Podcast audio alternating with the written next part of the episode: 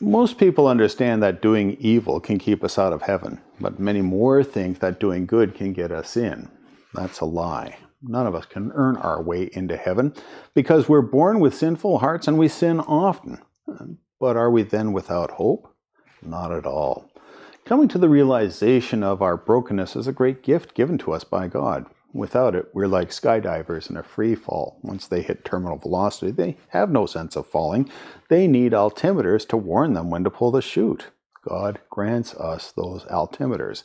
If we're addicted to alcohol, for instance, or drugs or gambling, or if we're filled with rage, lust, or greed, His laws help our consciences realize that the ground is coming up fast. And that makes us cry out, pull the cord lest we die.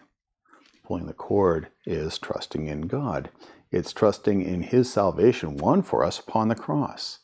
Our salvation is accomplished by God then, and His resurrection becomes ours. And that's how we get to heaven. In Jesus' name, Amen.